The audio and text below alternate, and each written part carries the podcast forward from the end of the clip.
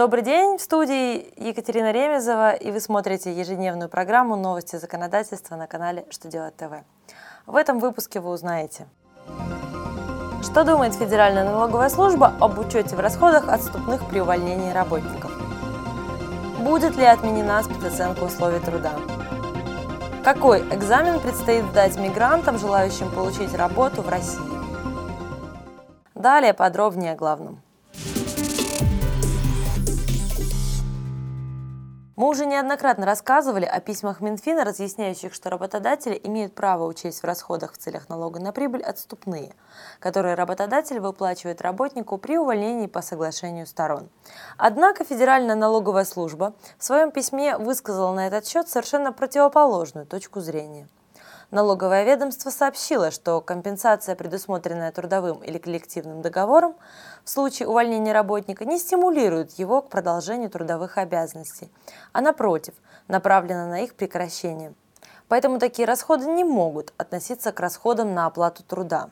В обосновании своей позиции ФНС привела арбитражную практику, в том числе постановление Президиума Высшего арбитражного суда. Незадолго до ухода Госдумы на летние каникулы в нее был внесен законопроект, которым предлагается до две тысячи семнадцатого года освободить компании малого и среднего бизнеса от необходимости проводить спецоценку условий труда. Причем ввести это послабление планируется задним числом, с начала текущего года. Основной посыл авторов, который содержится в пояснительной записке к проекту, состоит в том, что новая обязанность влечет за собой неоправданно высокие расходы для бизнеса и создает излишние административные барьеры для его развития. Все это наряду с другими негативными факторами, такими как рост коммунальных тарифов, увеличение страховых взносов, введение налога на имущество с кадастровой недвижимости, серьезно ухудшает условия ведения предпринимательской деятельности в нашей стране.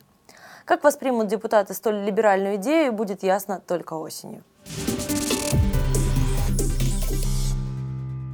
Министерство образования и науки совместно с Федеральной миграционной службой определили круг вопросов по истории, на которые предстоит отвечать мигрантам, желающим получить официальную работу в нашей стране. В общей сложности готово пять различных вариантов тестов по двадцать вопросов. Эта информация должна быть выложена на сайте российского тестового консорциума в начале осени. Пока мигранты смогут пройти тестирование добровольно, но уже со следующего года эта процедура станет обязательной, поскольку без ее прохождения станет невозможно получить временную визу для трудоустройства. Проверяться будет знание важнейших событий в отечественной истории, а также ее исторических личностей. На этом у меня все новости в этом выпуске. Благодарю вас за внимание и до новых встреч!